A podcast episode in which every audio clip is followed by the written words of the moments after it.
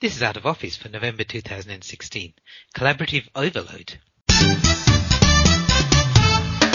Welcome to the Out of Office podcast, where you'll learn how to work from virtually anywhere by using the internet for greater convenience, comfort, and freedom. Your hosts are Chris Pudney and Gihan Perera.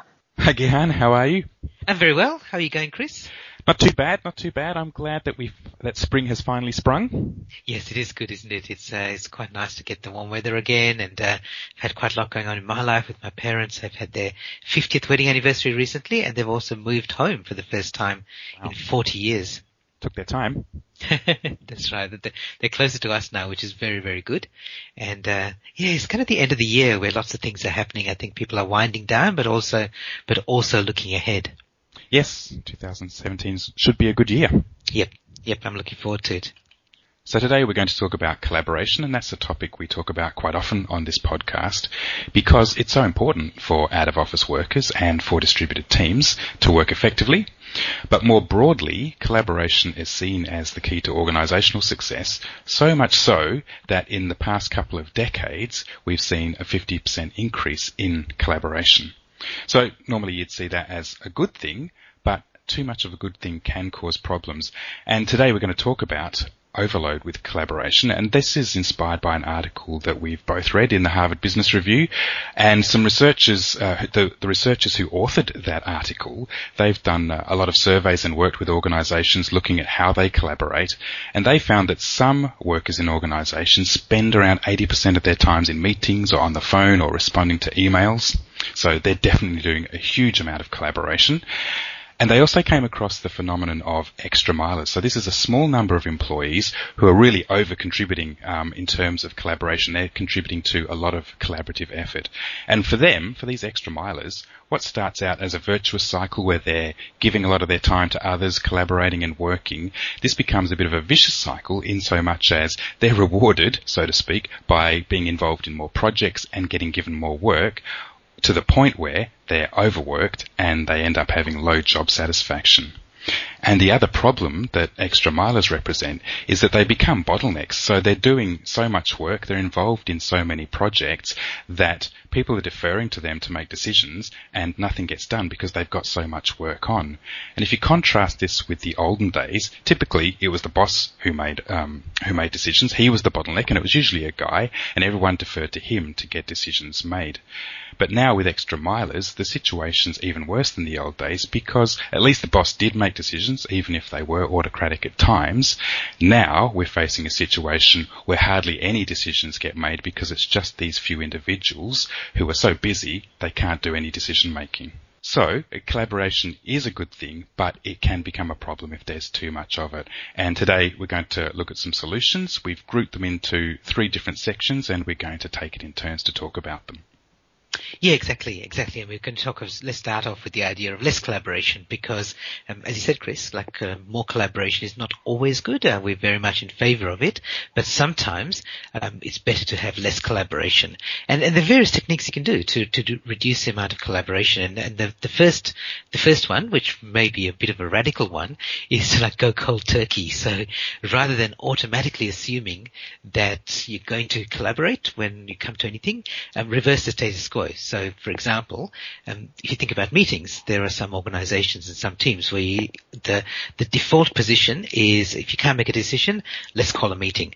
Well, turn that around. So cancel or um, at least reduce any unnecessary meetings. And for example, Dropbox, the company, uh, they got rid of all their recurring meetings, all their standard meetings uh, for two weeks. And uh, then they just saw what happened and they found that the world didn't collapse around them. And it got people to think about and to just assess whether those meetings were really necessary.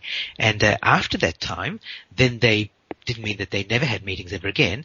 It's just that they could bring back the meetings that were actually useful um, and eliminate the, the others, or at least replace them with something else. If it was simply a status meeting, they could replace it with, well, why don't why don't we just uh, circulate status reports? Um, the other way of doing that, if you want to go cold turkey or you want to reduce um, unnecessary collaboration is just imagine that collaboration has suddenly become very expensive, which is the way that it used to be. Uh, if you want to get a bunch of people together in the past and if they weren't in the same office, maybe you had to fly them in from around the world or around the country or you had to drive across town to meet them. And now that that isn't the case, you can easily um, create an online chat or you can create an online video conference. But what if it wasn't that wasn't the case anymore? Um, then that would be the last resort, not the first re- resort. So if you think about, if you put a price on every time you need to collaborate, then, then you'll ask yourself, do we still need to call that meeting? Do we still need to? Do I need to send this group email if everybody receiving an email was paying a dollar for that or we were paying a dollar for it?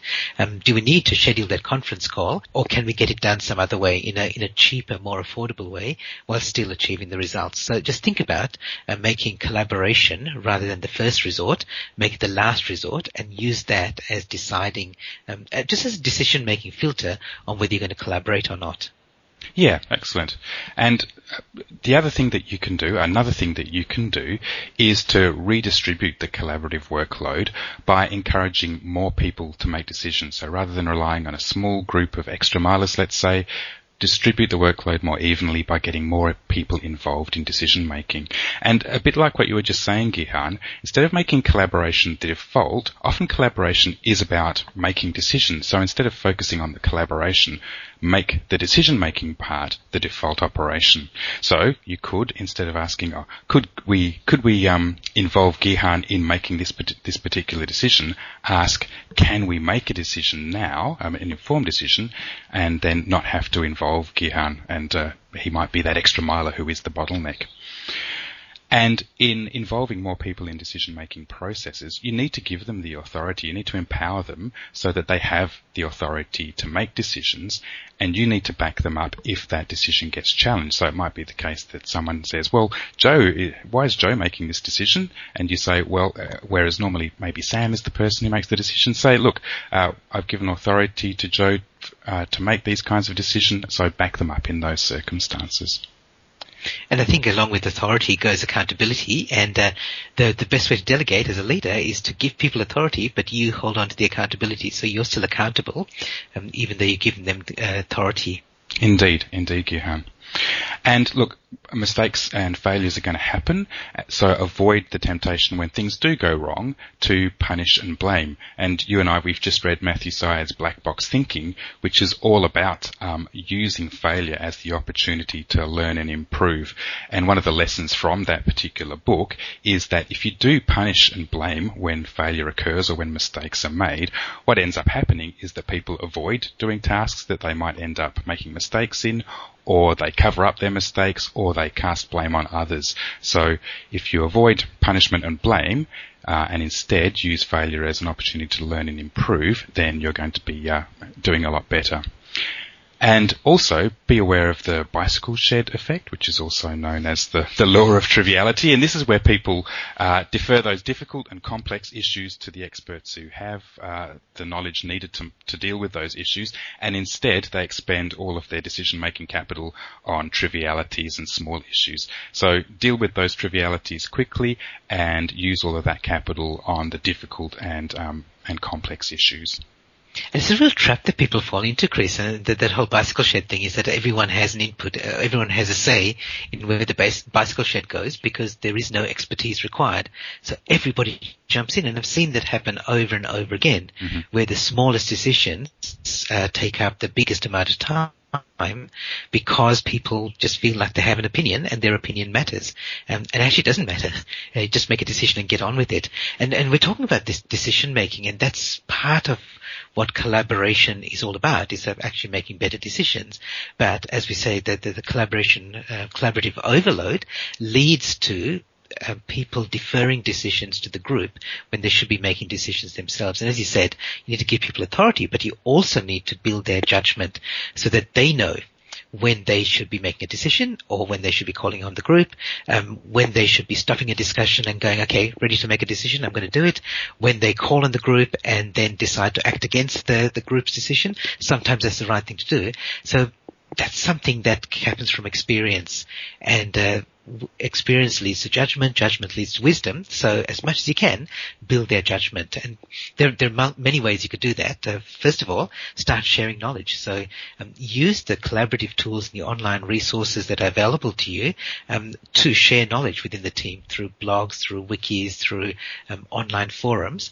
Um, train other people to um, to do things as well. So don't hoard all the knowledge yourself. Um, and then, uh, as I said, judgment leads to wisdom. So how can you generate wisdom? And all of this comes back to experience. So are you as a leader giving your team members opportunities to, to actually experience what it's like to be above their pay grade. So for example, you can get them to shadow you um, or other leaders. And uh, this may for people who are in office, uh, it's easy to do because you can actually get them to come along with you. They get in the car and drive along when you're going out and meeting clients. And when you've got out of office workers, it's not as easy, but there's still ways that you could do that. And find ways to give them mentors, um, or you might even be their mentor, or you could do reverse mentoring where they become mentors, so they get more authority and they get to deal with people at different levels of the organization. Um, and there's so many other things you could do to build wisdom, but that could be completely um, separate discussion. But just keep in mind that part of your job is to build wisdom and uh, build judgment first and then wisdom in your team members so that they know when to collaborate, when not to collaborate and uh, how to make the decision between them. Um, and the other thing is just just recognize that they sometimes already have what it takes. So you don't necessarily need to uh, build them up more. All you need to do is take away some of the restrictions or maybe give them more autonomy and they already have the, the judgment and the wisdom to make the right decisions. I remember reading another book, Chris, uh, Turn the Ship Around by a submarine commander, David Marquet, I think his name is. Um, and he starts off the book by talking about a situation where um, he gave an order and the crew completely obeyed that order even though it put them in danger and the order was the wrong order. And later talking to them and he said, why did you do that? And they said, they said, well, you told us to. And that completely changed his attitude. And then he went into um, this whole idea of changing the culture so that people would question authority, would, um, would not necessarily automatically respond. But one of the things he says is that um, he's looked at the way that people made decisions, and he said instead of moving the information to the people who have authority, give more authority to the people who already have the information, and that was one of the principles that he used in turning the ship around and building judgment um, in his team members. Excellent. So, that's collaborating less as a way of dealing with collaboration overload. An alternative is better collaboration. So you could start by using the right collaboration tools so that when you do collaborate, it's easier, it's more efficient, and it takes less time. So there are many ways, many examples of this kind of thing. I know quite often, still these days, when I'm collaborating with others on editing a document, typically what happens is we pass that document around by sending emails with emails to each other with the document as an attachment. And this creates bottlenecks because only one person at a time can make a change. They have to forward those changes to everyone else for review and then someone else um, makes their changes. So it's a series of bottlenecks. When uh, we have perfectly good collaboration, collaborative editing tools like we now have Office 365 with OneDrive or we have Google Docs and Dropbox. So it's just so easy to put a copy of a document into the cloud and collaboratively edit it. And the same goes for many other collaborative operations. There are ways of improving collaboration, reducing friction by using the right tools. You can also set limits and boundaries around the time that you're going to be doing collaboration and not. So if you use something like the Pomodoro technique, this is where you work in short focused sprints. If that's something that you use in your team or your workplace, make sure that your colleagues each respect others' um, focus time, their sprint time, when they've got their heads down and working. That's a time when you don't want to be interrupted. Another way of uh, dealing with that is to block out times on your calendar, which are do not disturb times. So no meetings or no phone calls during that time so people can be focused on work and collaboration occurs at other times. And this is one area, Chris, where I reckon that leaders and managers and teams can learn a lot from their out of office workers because out of office workers have to intentionally choose when they collaborate and at most, uh, at many other times, um, they can, they can work independently and so they set they set blocks of time where they work by themselves. They go off to a place, an environment where they can work independently and productively. And so for them, collaboration is not the default. And I think there's a lot that you, that leaders, managers, and other team members can learn from their out of office workers. So if you've got distributed team members, then ask them, um, what's the best way to do some of these things, like setting aside time, creating the right environment, um, using techniques like the Pomodoro technique. Yeah, indeed, Gihan. And the other thing that you alluded to earlier is there's a bit more friction in collaborating with your out of office workers. We talk a lot about removing that friction, but things like being in different time zones and being remote means that when it comes to deciding whether to have a meeting with an out of office worker, you're given pause for thought by the very fact that they're remote from you. And that is why, one of the reasons why working out of office is more productive because people impinge on you less to collaborate because there is that friction in place. And, and so that collaborate less that we talked about um, previously uh, comes into play. So the other another thing that you can do is you can sort of buffer your collaboration requests. So if you think of uh, a sports team, often they'll have a utility player and they can fill a variety of roles. And in the same way, you can structure your teams such that you do have people who can pick up um, collaboration requests when, say, the, the, key expert is busy, they don't have time, or or whatever, they're busy on another task. Then you can have these utility players in your team who can pick up and deal with those things. So the bottlenecks are removed as a consequence of that. Or another th- approach that you can take is to ensure that collaboration tasks aren't the remit of an individual, that rather you have multiple people in your team who can pick up any of the collaboration tasks. And again, the uh, the bottlenecks are removed and, and work moves forward. Yeah, and I think some of this is going to be addressed or resolved by AI, by artificial intelligence, because you'll have smart bots that can do things like schedule meetings, uh, pass on requests to the people who actually need them, uh, maybe even make decisions, or you know, like you can imagine a bot that would draft an email response and send it saying, "Hey, do you want me to send this as a reply?" Um, so, but until we get to that point, then we need to make those decisions ourselves. Yeah, indeed, they could well become um, uh, part of our arsenal of improved collaboration tools, Gihan. Yeah, and actually that leads to the next point, Chris, which is all about um, teaching your team members about productivity because uh, most people have got technical skills that, they learn through university or through experience, but very few of them um, have ever learned anything about productivity. They might have been to a time management course once many years ago, but it doesn't mean that they actually understand how to be productive in the work, in the workplace. And there's so many things, so many simple things that you could do to help reduce waste of time and uh, specifically around collaboration, you know, ask yourself. So one of the simplest things um, that I think Brian Tracy talks about this. Um, he says stick a little post-it note on your um, on your keyboard or in your partition wall and say um, the the question you should be asking yourself is is this the best use of my time right now? And uh, if you're involved in an email chat or you're involved even in a meeting, and you you test yourself, is this the best use of my time right now? And if it's not, think about a better use first of all, think about a better use of your time. And secondly, think about a better use or a better way to achieve the result that this collaboration is trying to achieve. Um, we've also talked about in the past the, the difference between immediate and deferred channels. So immediate is where the people collaborating have to be there at the same time, like a phone call or a meeting. And deferred is where collaboration occurs, but the people don't have to be there at the same time, like email is deferred. Um, online forum where people post and they wait for responses later is deferred. And some people, for some collaboration, you need immediate, and for some you don't.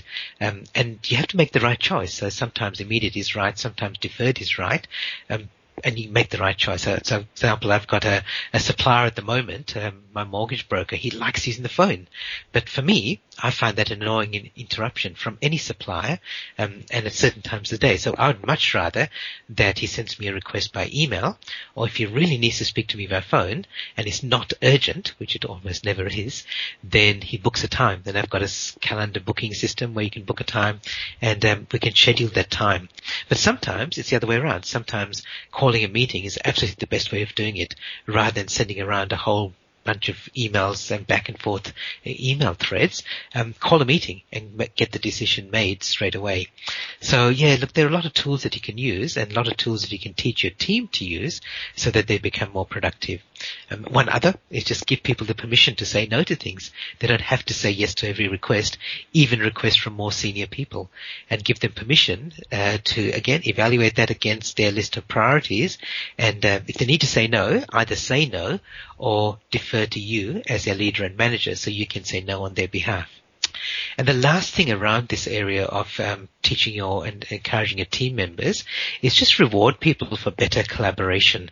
Um, a lot of rewards and uh, KPIs and other metrics within teams are based on individual performance, and uh, that's good. Individual effort should be rec- recognized and rewarded, but also um, reward the people who are good collaborators, who are effective collaborators, um, and who are better collaborators. So uh, there are the people in Australian rules football. There's a there's a there's a rule called shepherding, which doesn't appear in many other sports, where the person with the ball is running with the ball, and you have the um, you have the right to go and block your opponent from attacking that person. Um, it's not common in most other sports. In most other sports, that's illegal. But um, I reckon being a shepherd like is absolutely a very valuable skill. And if you've got people who can shepherd the people who are, getting stuff done, or you've got people who assist the goal scorers, then and they're doing it effectively, then they should be rewarded as well, recognized and rewarded. Excellent. All right. So the the last section that we'll talk about, Gihan, is collaborating more. So it might seem counterintuitive that if you're suffering from collaborative overload, one way of dealing with it is to do even more collaboration. But sometimes more collaboration can be better if you're collaborating with the right people. Now, we often think of collaboration as something, as an internal process, so you collaborate with in a team or within an organization, but you can selectively collaborate with external people and involve them in your business decisions and in, in so doing improve your productivity and performance. So one group of external people that you can collaborate with are your clients and customers. You can involve them in your business decisions. So a good example of this is Auckland City Council who use a website called streetmix.net and that allows citizens to be involved in the streetscape design process. So if you go there you can adjust things like boundaries and widths of pavements and that sort of thing and then those design those design suggestions are folded into their streetscape design.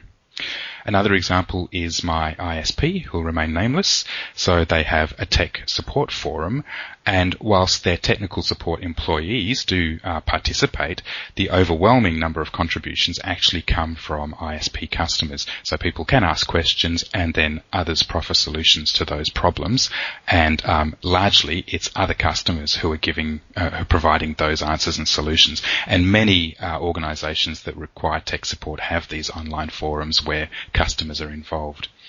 And another example is threadless.com. So they're a, a, print design company and their customers, they involve their customers in voting on their favorite designs and those uh, that are most favorited are the ones that uh, are likely to become actual products that Threadless um, sells.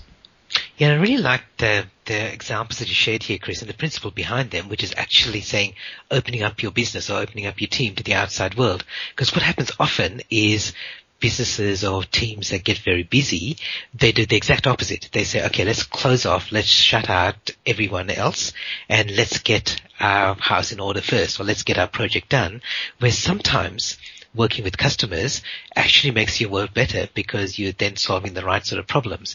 Whereas shutting everyone else out um, means that you might be more productive, but you might be more productive heading in the wrong direction and creating the wrong products and services. So absolutely involving your customers and collaborating with them um, is worthwhile because you actually get real customer feedback. That's right. You're absolutely right, Gihan. And I think you're going to touch on this when you collaborate more broadly with the rest of the world, not just your clients and customers. That's right. So collaborating with customers is actually, if you think about it, you're collaborating with the, the end of the process chain, so with the people who are going to buy your products and services, but you can also collaborate with people who are going to be your suppliers. So your suppliers, uh, the people who do the work, don't only have to be within your team. And there are so many more options now than just finding the traditional supplier um, and creating a relationship with them for you to collaborate with the rest of the world. For example, there are crowdfunding services.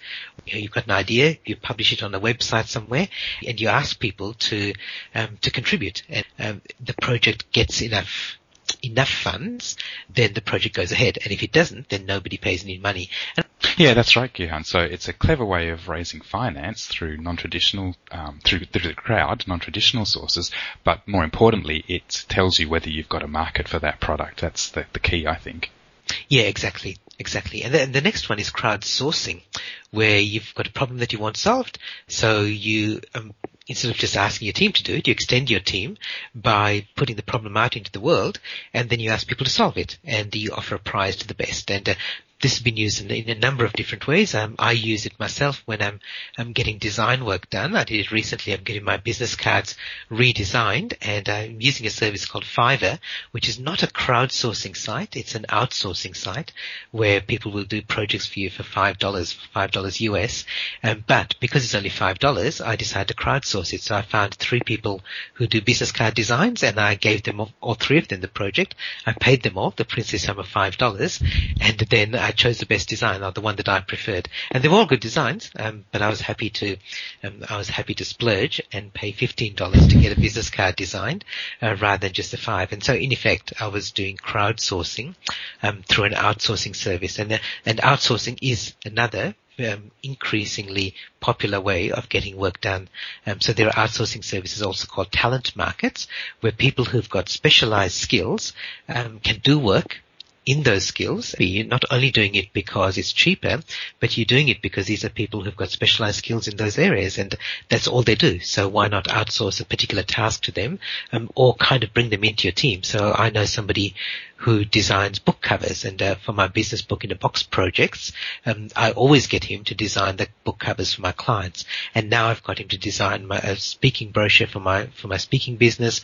I'm going to get him to design my newsletter. He's basically become my outsourced graphic designer, and he does great work. He does work with a lot of other clients, so I get the value of that expertise as well. And um, and I don't have to have that uh, as an in as an in-house piece of expertise.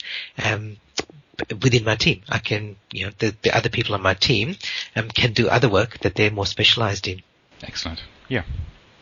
So let's wrap things up, Gihan. So as we said at the outset, collaboration is vital to individual out of office workers and distributed teams and organizations as a whole, but you can uh, end up being overloaded. So take a look at the way that you collaborate. Maybe you are suffering some, from some collaborative overload. And in that case, maybe some of the things that we've spoken about today can help you out, deal with that, and make you collaborate better. Would you like to add anything, here? Oh no, look, I think you've pretty well summarised it. If I was to give one piece of advice, it's uh, something that we mentioned earlier, and that is don't make collaboration your default choice for decision making. Um, absolutely collaboration is worthwhile and it's something that we, we both believe in very strongly. But before you decide to bring somebody else into something, just think about, um, can I make the decision myself or encourage your team members to think that way? And if they can't, um, even then, collabor- I mean, collaboration may be necessary at that point, but after that collaboration happens, look back and say, okay, what do we need to do next time so that that person can make an independent decision? Um, it isn't always, it isn't always possible, and isn't always appropriate, but by doing that, you're building up your team and you're future-proofing your team because so they, they become people who have great judgment and great collaborators. Excellent. Well, Thanks, Gihan. Always a pleasure to speak with you. And this will be our final podcast for 2016. We'll be back in 2017 with more great stuff to talk about. So until then, Merry Christmas to you, Gihan, your family, and to all of our listeners. Yeah, thanks. And the same from me as well, Chris. Okay. Bye for now. Bye.